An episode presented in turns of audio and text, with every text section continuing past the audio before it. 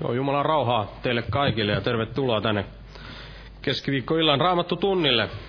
Ollaan täällä Jeesuksen nimessä koolla ja jos aloitetaan tämä raamattu tunti yhteisellä laululla, jota on laulu numero 400 näistä vihreistä vihkoista. 400.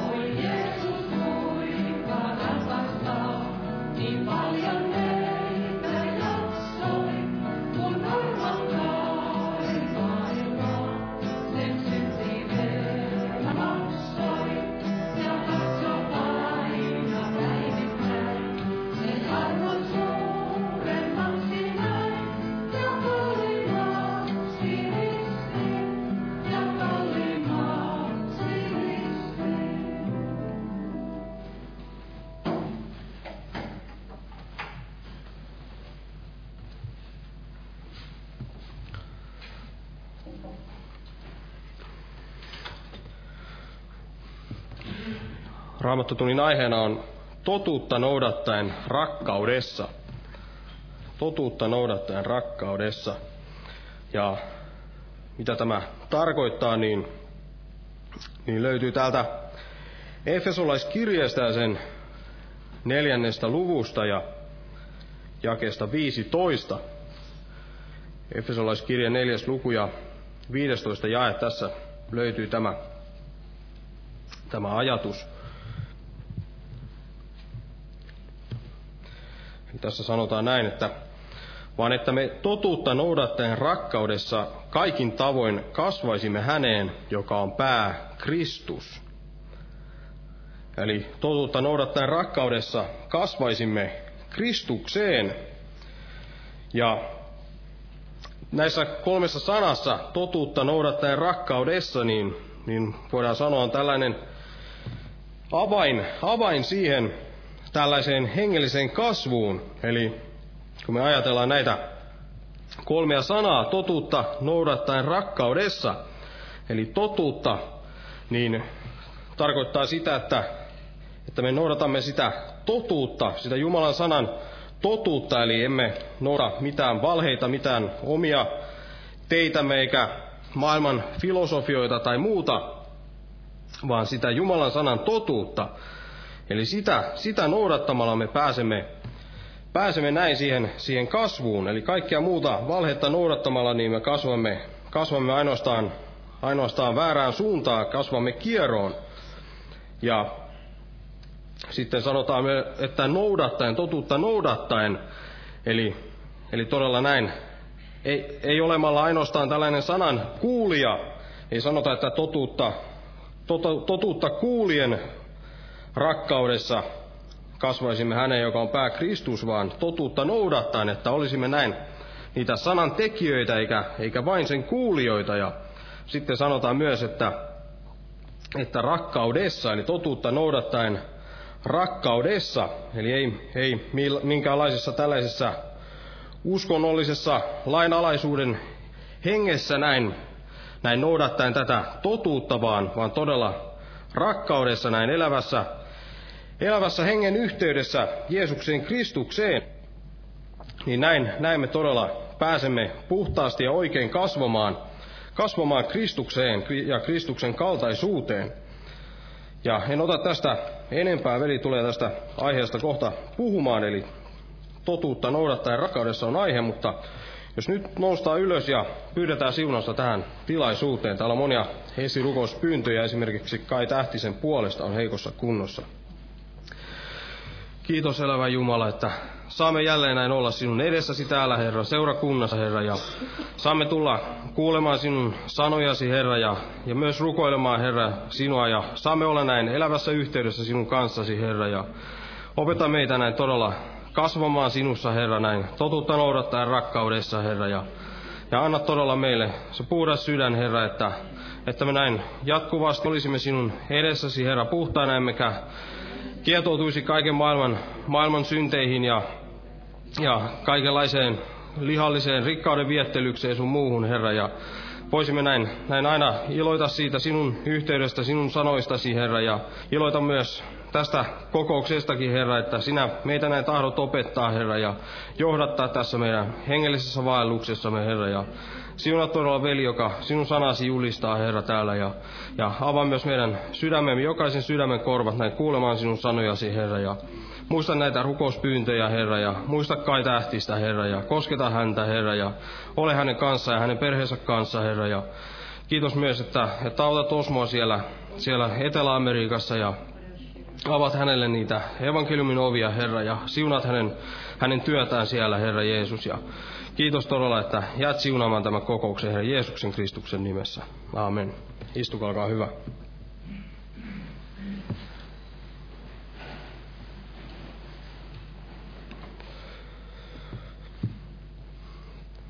Tässä on huomenna ja yli huomenna nämä päivärukoushetket kello 12. Ja voi tulla tänne rukoilemaan kello, kello 12. Ja sitten huomenna on myös evankeliointi-ilta ja perjantaina on rukouskokous kello 19 ja sitten viikon loppuna lauantaina ja sunnuntaina nämä herätyskokoukset molempina päivinä kello 18. Tervetuloa näihin tilaisuuksiin. Ja jos nyt lauletaan jälleen yhteinen laulu ja kannetaan laulun aikana myös vapaaehtoinen uhrilahja Herran työn hyväksi ja otetaan laulun numero 400 58, 458. Ja Jumala siunatko jokaista uhrinantajaa.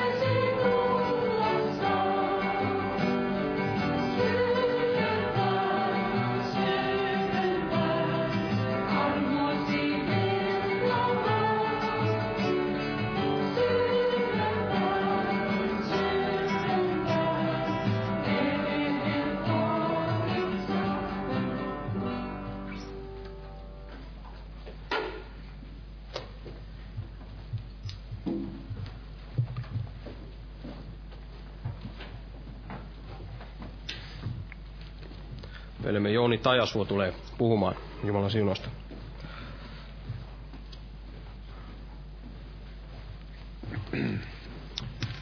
Jumalan rauha jokaiselle. Eli tämmöinen aihe kuin totuutta noudattaa rakkaudessa. Ja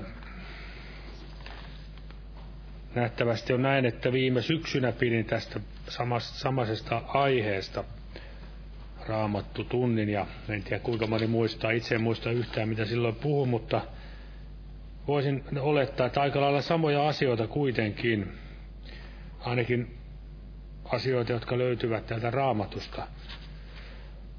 Mutta silti aina täytyy ihan rehellisesti sanoa, että niin kuin siellä Danielin kirjassa sanottiin, että sinut on köykäiseksi havaittu, niin kun ajattelee juuri tätä ajatusta, just niin kuin veli tässä kiteytti, totuutta noudattaa rakkaudessa, kasvaisimme Kristukseen, niin,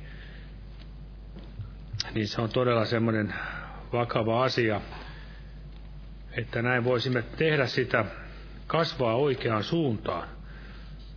Ja Jumala antaa kasvun, ja Jumala suoko, että meillä olisi ne juuret, juuret juuri sinne Kristuskallioon. Juuret, jotka näin etsiytyisivät yhä syvempään, juurtuisimme näin Kristukseen. Ja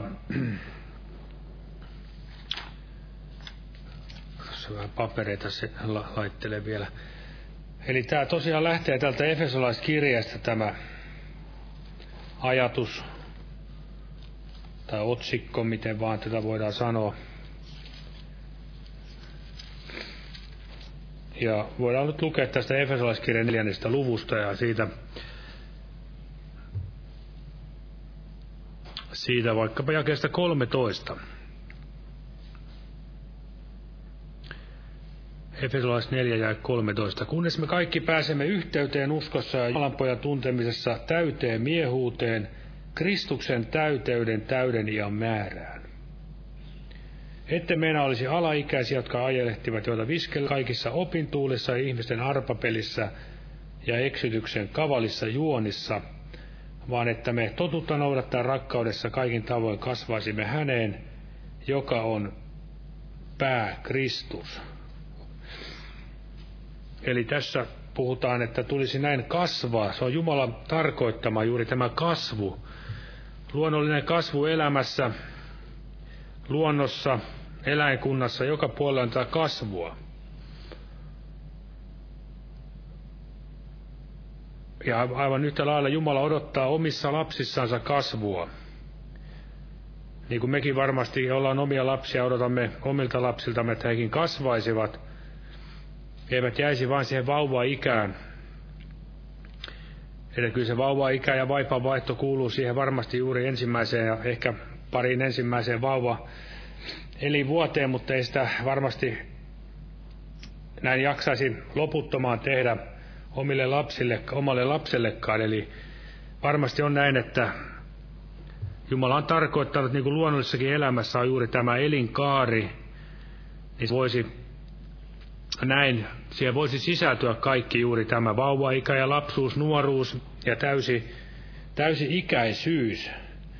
Aivan niin kuin puhuttiin siellä aamuruskosta, joka kirkastuu kirkastumista aina sydänpäivään asti. Ja myöskin tässä yhteydessä, kun luettiin tätä, niin mitä tämä kasvaminen on, totuutta noudattaa rakkaudessa, niin että me tulisimme jakessa 12 tehdäkseen pyhät täysin valmiiksi palveluksen työhön. Eli täysin valmiiksi palveluksen työhön. Eli jälleen voimme ajatella näin, että voiko pieni vauva tai pieni lapsi olla valmis palvelustyöhön. Nuoria voi olla jo nuoressa, nuoressa iässä. Muistan oman isoäitinikin, muistaakseni hän jo yhdeksänvuotiaana rupesi, meni piiaksi erääseen taloon ja sieltä jo niin pienestä varmasti monen muunkin sukuhistoriassa löytyy juuri tällaisia esimerkkejä, kuinka pienestä ihmiset aloittivat sen työelämänsä. Ja varmasti nämä tehtävät olivat siihen aikaan raskaita, mutta myös varmasti ihmiset osasivat jo heti näin nuoriakin ihmisiä, pieniäkin ihmisiä, antaa heille sopivia tehtäviä. Ei heille varmasti niitä kaikista raskaimpia ja vaativimpia tehtäviä näin annet. Ja näin Jumala tahtoo myös meitäkin kasvattaa, että meistä tulisi näitä astioita jaloa käyttöä varten ja pyhitettyjä isännällemme hyödyllisiä, kaikkiin tekoihin valmistuneita. Ja myöskin tässä on se asia, että emme olisi enää alaikäisiä. Emme siis jäisi tämmöiseen vauva-ikäisyyteen, niin kuin siellä Paavali monessa kohdassa sanoi, ainakin siellä korintolaiskirjassa, että hän puhui, että olivat pieniä lapsia Kristuksessa. Ja mistä hän sen asian päätteli juuri siitä heidän käytöksestään, heidän hengellisen elämän tasosta, miten he toivat sen lihan mielensä, oman tahtonsa esiin monella tavalla. Siellä oli kaiken näköistä sekannusta ja hämminkiä, mutta he olivat kuitenkin Jumalan lapsia. Sitä hän ei koskaan kieltänyt, eikä meidänkään varmasti tule aina kieltää, jos joku on meitä, voidaan sanoa meidän näkökannasta meitä vähemmän kehittynyt hengellisesti, niin ei tule todellakaan näin alkaa tuomitsemaan ajattelemaan, että ei se ole uskossa ollenkaan. Vaan todella jokainen kulkee sitä omaa ratansa, tai jokaisella on se oma kehityskaarensa. Varmasti kaikki eivät edes normaalissa elämässäkään kehity ihan samaa tahtia, mutta, mutta suuri piirtein semmoinen yhtäläisyys on varmasti normaalin ihmisen tässä elämän kaaressa, varmasti näin hengellisessäkin mielessä. Siihen tehtävään varten valmistuisimme, joka on Jumalalta meille jokaiselle itse kullekin annettu. Ja täällä esimerkiksi otetaan tämä tuttu kohta ensimmäistä Pietarin kirjeestä toisesta luvusta.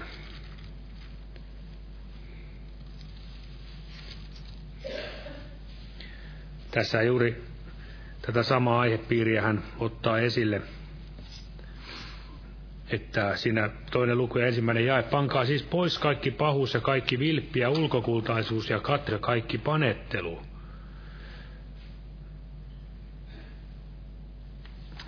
Ja halatkaa niin kuin vastasyntyneet lapset sanan väärentämätöntä maitoa, että te sen kautta kasvaisitte pelastukseen. Eli Jumala on suunnitellut tämä hengelliskin elämä juuri sillä tavalla, että kaiken mitä tarvitsee hengelliseen kasvuun, niin sen saamme häneltä, hänen sanansa kautta, hänen henkensä kautta.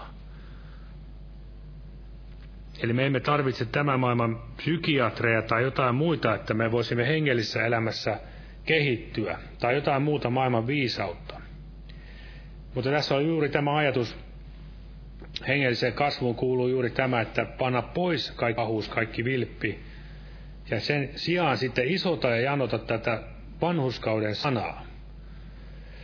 Ja myöskin siellä korintolaiskirjassa Paavali puhui siitä hengellisestä juomasta ja hengellisestä ruuasta, jota Israelin kansa sai nauttia siellä erämaa vaelluksensa aikana.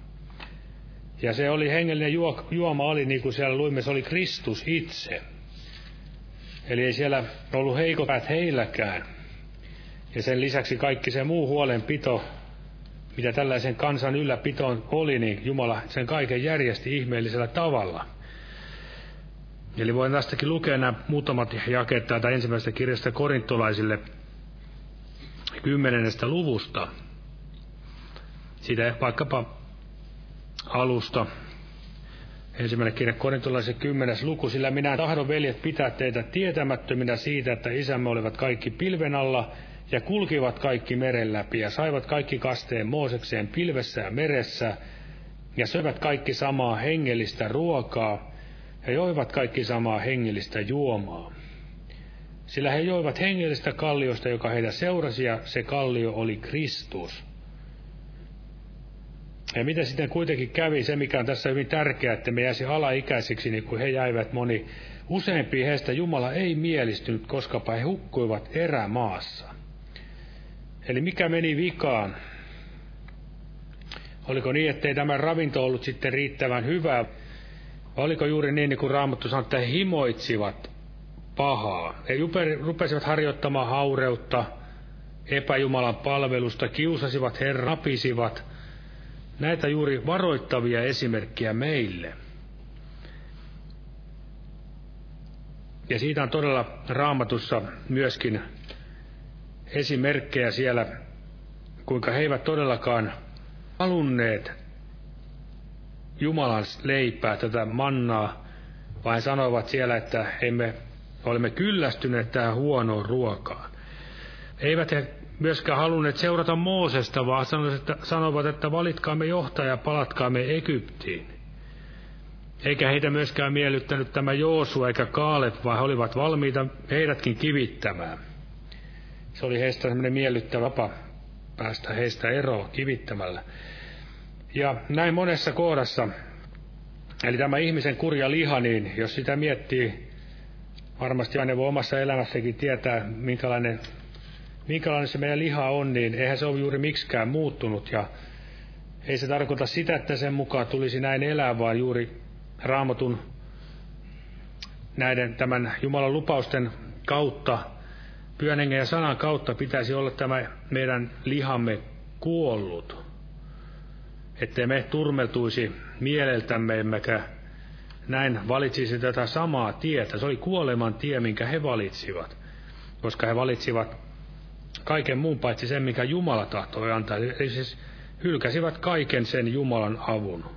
Tahtoivat hyljätä. Jumalan hänen ravintonsa, Mooseksen, Joosuan, Kaalebin, mitä kaikkea olivatkaan valmiita sitten tekemään sen sijaan.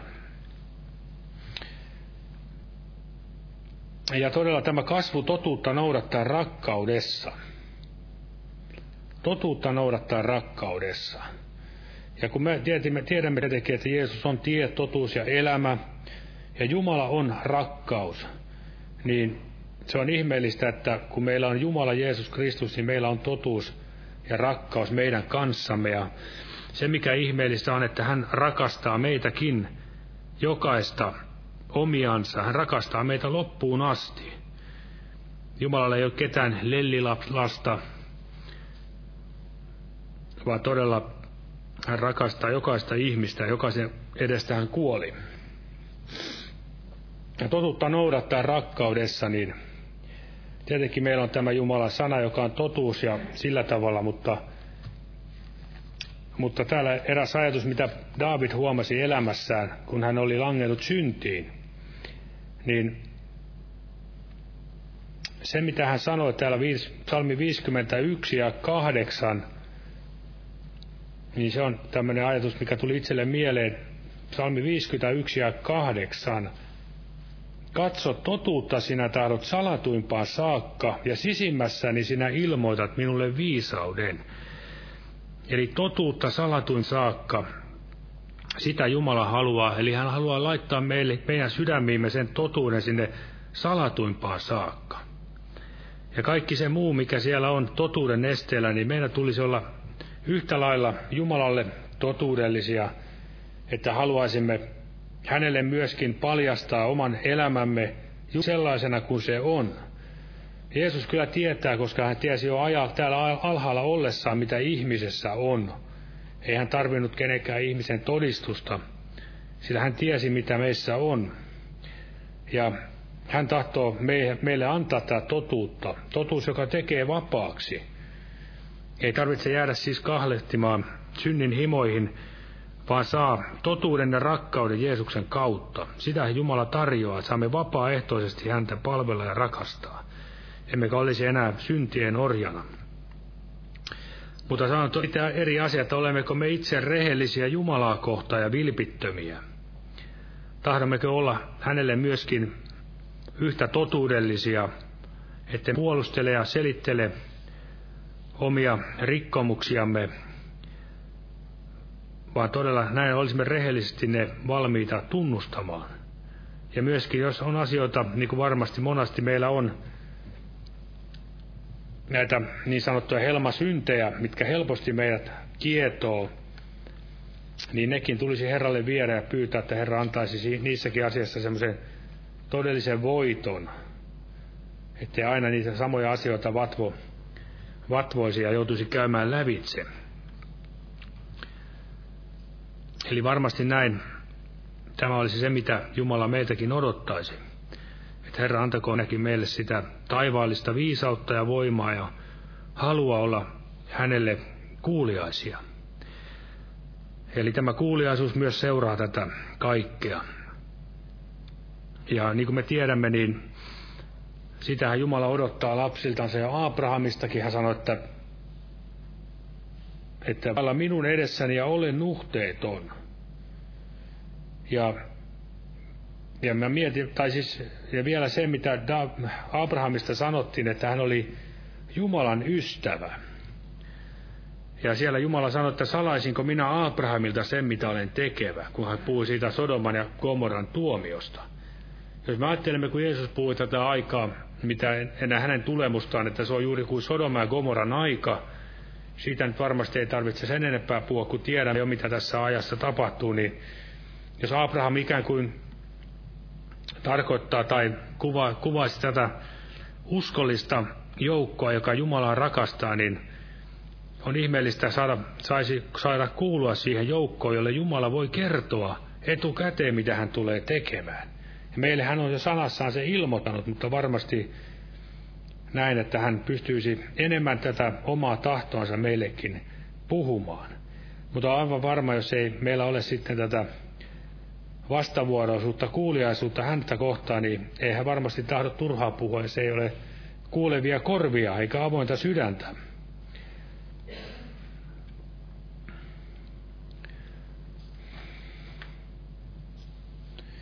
Ja myöskin tämä totuutta noudattaa rakkaudessa, se on se yksi asia, eli tätä rakkausteemaa, sitä maailma, maailma paljon puhuu ja näin edespäin, mutta hyvin tiedämme, että se ei ole sitä rakkautta, mistä raamattu, mitä raamattu meidän kehoittaa tavoittelemaan. Paavali sanoo, että tavoitelkaa rakkautta. Ja todella meidän uskon elämä tarvitsee juuri tätä rakkautta, niin kuin varmasti lapsikin tarvitsee rakkautta, vanhempiensa rakkautta. Niin yhtä lailla Jumala on meille sitä antava, pyhän henkensä kautta. Jumalan rakkaus on vuodatettu meidän sydämimme pyhän hengen kautta. Näinhän Paavali kirjoitti roomalaiskirjeessä. Ja ilman sitä rakkautta niin me olemme todella kylmiä, itsessämme täysin kuolleita. Niin kuin Jeesus sanoi siellä Johanneksen evankeliumin viidennessä luvussa, että minä tunnen teidät, ettei teillä ole Jumalan rakkautta itsessänne. Tämä viides luku ja 42. Eli sen hän sanoi sen ajan fariseuksille, jotka kyllä, hän antoi tunnustuksen siitä, että siinä viidennessä luvussa Johanneksen evankeliumia, siinä jakeessa 39, että te tutkitte kirjoituksia, eli se on hyvä tutkia kirjoituksia, sillä teillä on mielestäni niissä iankaikkinen elämä, ja ne juuri todistavat minusta. Ja te ette tahdo tulla minun tyköni, että saisitte elämän. Eli tutkivat kirjoituksia niin kuin mekin tänä iltana, mutta he eivät tahtoneet tulla Jeesuksen luo. Eli he eivät tahtoneet tulla rakkauden luokse. He eivät tahtoneet tulla totuuden luokse. He eivät tahtoneet tulla tuntemaan Jumalaa. Eli se on aika surkeata näin, että ihminen voi vain tietopuolisesti tutkia tämä Jumalan sana, mutta se ei kuitenkaan mitään hyödytä, se ei sulaudu hänen elämässänsä. Ja Jeesus oli varmasti kaikkea sitä, mitä he eivät olettaneet heidän tulevan Messiansa olevan. He eivät ole varmasti olettaneet, että Jeesus olisi heidän Messiasta, tai hän ei mitenkään sopinut heidän tähän kuvaan. Ja yhtä lailla meilläkin voi olla niitä vääriä kuvia, kuvitelmia, mitä Jeesus on, mitä hän tekee meidän elämässämme, millainen seurakunnan tulisi olla, millainen toisten uskovien tulisi olla. Vaan niissä on paljon puutteita näin, mutta, mutta kuitenkin niin se, mitä Jeesus on, niin se ei meidän luonnollista ihmistä varmasti millään tavalla miellytä. Ja siellä Paavalikin sanoi, että tieto paisuttaa, mutta rakkaus rakentaa. Jeesus oli halveksittu ja varmasti myös hänenkin omansa ovat näitä halveksittuja. Ja myöskin tämä totuutta noudattaminen rakkaudessa, niin myöskin siinä Paavali myös puhui siitä, kun tulee näitä ihmisiä, jotka ovat aina opetusta ottamassa. Eli ovat kyllä näin valmiita aina oppia, oppia tuntemaan kirjoituksia ja kaikkea siihen liittyvää, mutta eivät kuitenkaan päässeet tuntemaan tätä rakkautta, totuutta. Eli se on hyvin surkea, että näinkin voi käydä ihmiselle. Saako siitä Jumala meidät, meitä varjella. Mutta kuinka tärkeää on tämä rakaus, niin Jeesushan siellä kolme kertaa Pietariltakin kysyi juuri tätä rakkautta, että rakastiko Pietari häntä. Tavoitelkaa rakkautta. Rakkaus on täydellisyyden side. Ei siellä Jeesus kysynyt jostain kolminaisuusopista tai seurakunnan ylöstempauksesta tai jostain tämmöistä muusta asiasta, vaan juuri sitä, että rakastiko Pietari häntä. Ja varmasti näin Pietari rakasti, koska hän seurasi, ja Jeesus jo itse hänelle etukäteen kertoi, millaisella kuolemalla hän oli Jeesusta kirkastava. Vaikka se varmasti näin lihassa varmasti miellyttänyt Pietariakaan se ristin tie, mutta varmasti hän halusi, koska hän rakasti niin mestariansa, niin hän halusi seurata Jeesusta loppuun asti. Ja tässä rakkaudessa on varmasti myöskin se, että se esiintyy juuri näillä käytännön tekoina. Eli siellä luemme apostolien tekoja varmasti, ihan vaikka tämä yksi jae, niin kertoo jo aika paljon. Tai luetaan nyt kaksi jaetta saman tien. Eli apostolien teot neljäs luku ja jakeet 31 ja 32. Tässä sanotaan näin, kun he olivat rukoilleet, vapisi se paikka, jossa olivat koolla, ja he tulivat kaikki pyhällä hengellä täytetyiksi ja puhuivat Jumalan sanaa rohkeasti. Eli tässä on eräs asia, mikä pyhässä hengessä on. Puhuivat Jumalan sanaa rohkeasti. Siis pyhä henki on voiman, rakkauden ja raittiuden henki. Se ei ole pelkuruuden henki, vaan voiman, rakkauden ja raittiuden henki. Ja se on aina hyvä tutkia sitten omaa sydäntä, että onko täyttynyt pyhällä hengellä, vaikuttaako juuri tämä voiman, rakkauden, raittiuden henki. Ja sitten seuraava jaa vielä sanoo näin, että uskovaisten suuressa joukossa oli yksi sydän ja yksi sielu, eikä kenkään heistä sanonut omaksensa mitään siitä, mitä hänellä oli, vaan kaikki oli heillä yhteistä. Eli on sitä aitoa lähimmäisen rakkautta. Niin kuin siellä toisessa kohdassa sanotaan, että älkäämme rakastako vain sanalla ja kielellä, vaan teossa ja totuudessa. Eli Jeesuskin alkoi tehdä ja opettaa, ja varmasti se on ihan sama, sama asia, että niin kuin joku on sanonut tästä, että ei vain tule osoittaa se, missä muut ovat pielessä, eli itse pysty osoittamaan totuutta, eikä myöskään tule puhua totuutta, jos ei pysty sitä myöskään käytännössä laittamaan esille. Esimerkiksi ajattelemme jotain lähetystyötä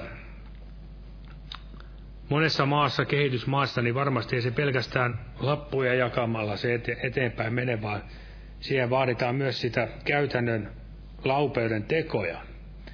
Niin kuin olen kuullut tästä Intiassa, kun on näitä niin sanottuja Jeesuskaivoja, eli siellä avataan näitä kaivoja semmoisiin kyliin, missä on varmasti paljon kuivuutta ja ja siellä sitten aina, kun se kaivo avataan joka päivä, niin siellä myöskin pidetään tämmöinen todistushetki. Ja sitä kautta monen sydän, sydän alkanut avautunut ottamaan evankeliumin vastaan. Tämä on vain tämmöinen yksi esimerkki.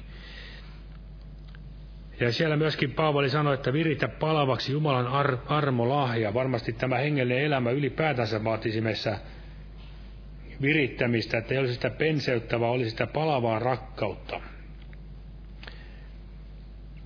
Ja vaikka Jeesus on niin ihana ihmeellinen kuin jokainen meistä varmasti saa, niin silti se on hyvin ihmeellistä myöskin se, että Jeesus sanoi, että monen uskovan rakkaus kylmenee. Ja myöskin Efeson seurakunnalle sanoi, että he ovat hyljänneet ensimmäisen rakkauden. Ja se on se ihmeellinen asia, että Eli meillä voi olla juuri Jeesustakin kohtaa ikään kuin tämmöinen alkuihastus, niin kuin varmasti ihmisilläkin saattaa keskenään olla tällaista. Ja sitten kun oppii tuntemaan toista paremmin, niin se alkaa ne toisetkin asiat siellä paljastua, millainen todellisuudessa on. No Jeesustahan ei voi mistään syytä ja hän on ihmeellinen vapahtaja. Mutta se, että jos hänen seuransa ei sitten miellytäkään meitä, jos ne omat himot tai omat pyyteet tai mikä tahansa alkavatkin enemmän miellyttämään meitä, niin silloin se vaikuttaa juuri varmasti tähän suhteeseen Jeesuksen kanssa. Alamme ikään kuin karttamaan hänen seuraansa ja emmekä, emmekä viihdy sitten rukouksessa ja sanatutkimisessa, emmekä missään muussakaan tämmöisessä rakentavassa. Eli se on valitettavaa, että monen uskon elämä on niin kuin siellä kylväjä vertauksessa Jeesuskin sanoi, ikään kuin tämmöiselle hyvin ohuelle maaperälle, kalliolle kylvettyä. Eli se alkaa hyvin, on paljon intoa ja todistamista ja kaikkea muuta lupaavaa, mutta sitä, kun sitä koetellaan sitä uskoa erinäköisissä tilanteissa, niin ikään kuin loukkaannutaan Jeesukseen. Ikään kuin ajatellaan, että on ikään kuin itse niin paljon parempi kuin, että ei tarvitse, tarvitsisi ihan näin kovalla, kovalla koululla käydä näitä asioita lävitse, mutta varmasti ne ovat juuri niitä, missä meidänkin, meidänkin kasvatetaan tässä uskon elämässä, että meistä tulisi niitä vahvempia. Voidaan ajatella taas niin kuin normaali elämä, että tulee näitä elämän kouluja, mitä joudutaan kävi, kävelemään yleensä, käy, käymään lävitse, kun me kasvataan kohti aikuisuutta. Ei ole niin mukavia kaikki tilanteet, het, asiat, mutta ne ovat kuitenkin niitä meidän parhaaksi.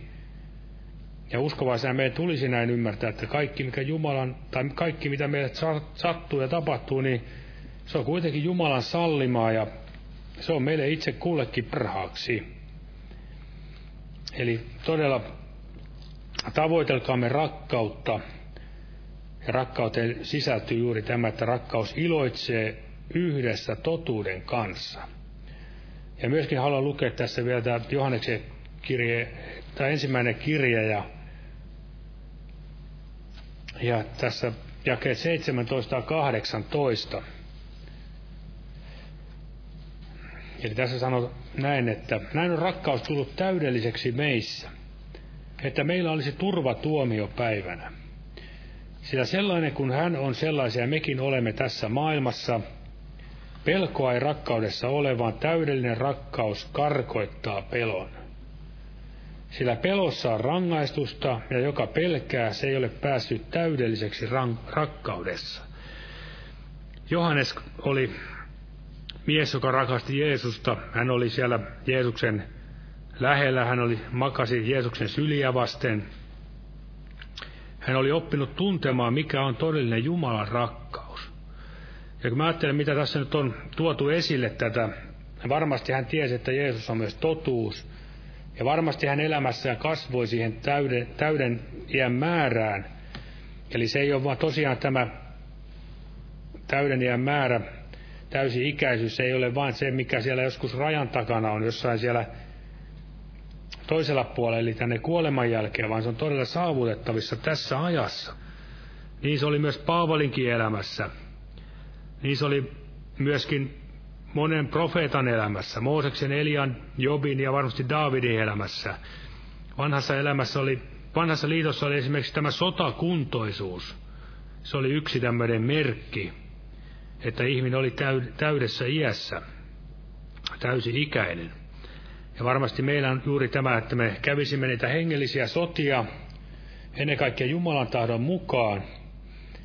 Ja varmasti tämä Jumalan yhteys, se kasvattaa meistä pelottomia, rohkeita Kristuksen todistajia.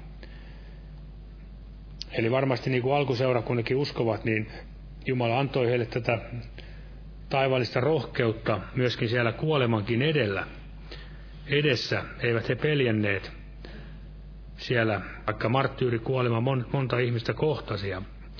Näinhän se on monassa tänäkin aikana, kun näitä paikkoja, missä uskovat joutuvat kärsimään, niin en tiedä, kun se ollut, mutta eräs amerikkalainen kaveri sanoi, että hän on huomannut, että länsimaissa pelätään paljon enemmän näitä Isiksen jäseniä ja terroristeja kuin juuri ne kristit, jotka siellä asuvat näiden tilanteiden keskellä.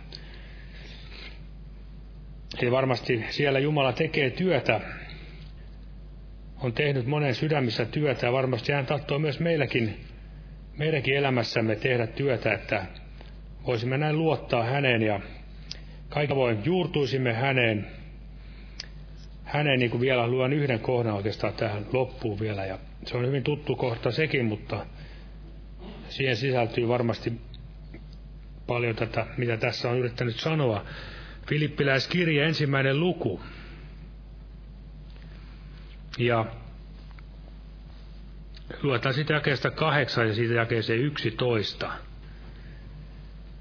Eli tässä Paavali sanoo näin, ensimmäinen luku jakeesta kahdeksan eteenpäin. Sillä Jumala on minun todistajani, kuinka minä teitä kaikkia ikävöitsen Kristuksen Jeesuksen sydämellisellä rakkaudella. Ja sitä minä rukoilen, että teidän rakkautenne tulisi yhä runsaammaksi tiedossa ja kaikessa käsittämisessä, voidaksenne tutkia, mikä on paras, että te Kristuksen päivään saakka olisitte puhtaat, ettekä kenellekään loukkaukseksi. Täynnä vanhuskauden hedelmää, jonka Jeesus Kristus saa aikaan, Jumalan kunniaksi ja ylistykseksi. Aamen. Nostaa tässä pyymä siunasta vielä tälle kokoukselle. Kiitos Herra Jeesus, että saamme olla täällä sinun edessä tänä iltana, Herra. Ja oikein pyydämme, että sinä sanasi henkisi kautta tuolla virvoitat, vahvistat meitä jokaista ja luitat uskossa sinuun, Herra. Ja avaat sydämiämme ja korviamme ottamaan sinun tahtosi, sinun sanasi vastaan, Herra, tänäkin iltana, Herra. Ja todella, Herra, heikkoja ja väsyneitä, sairaata, kohtaa parantavalla voimallasi, Herra, ja virvoittavalla voimallasi, uudistavalla voimallasi, Herra. Ja oikein tuomme tämän tähtisen kai veli, kai veljen sinun eteesi, että sinä auttaisit häntä ja koko, se, koko perheellä ja kaikissa vaikeuksissa ja kohtaisit parantavalla voimallasi koskettaisit Jeesuksen nimessä, Isä.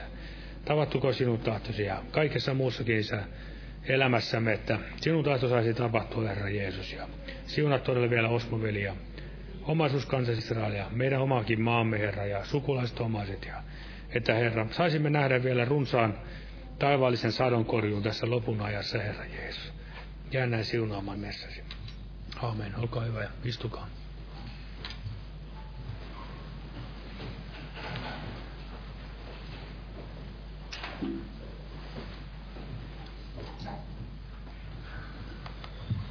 Amen. Ja lauletaan tähän loppuun yhteinen laulu. Otetaan laulu numero 165. 165. Jumalan siunasta teille kaikille.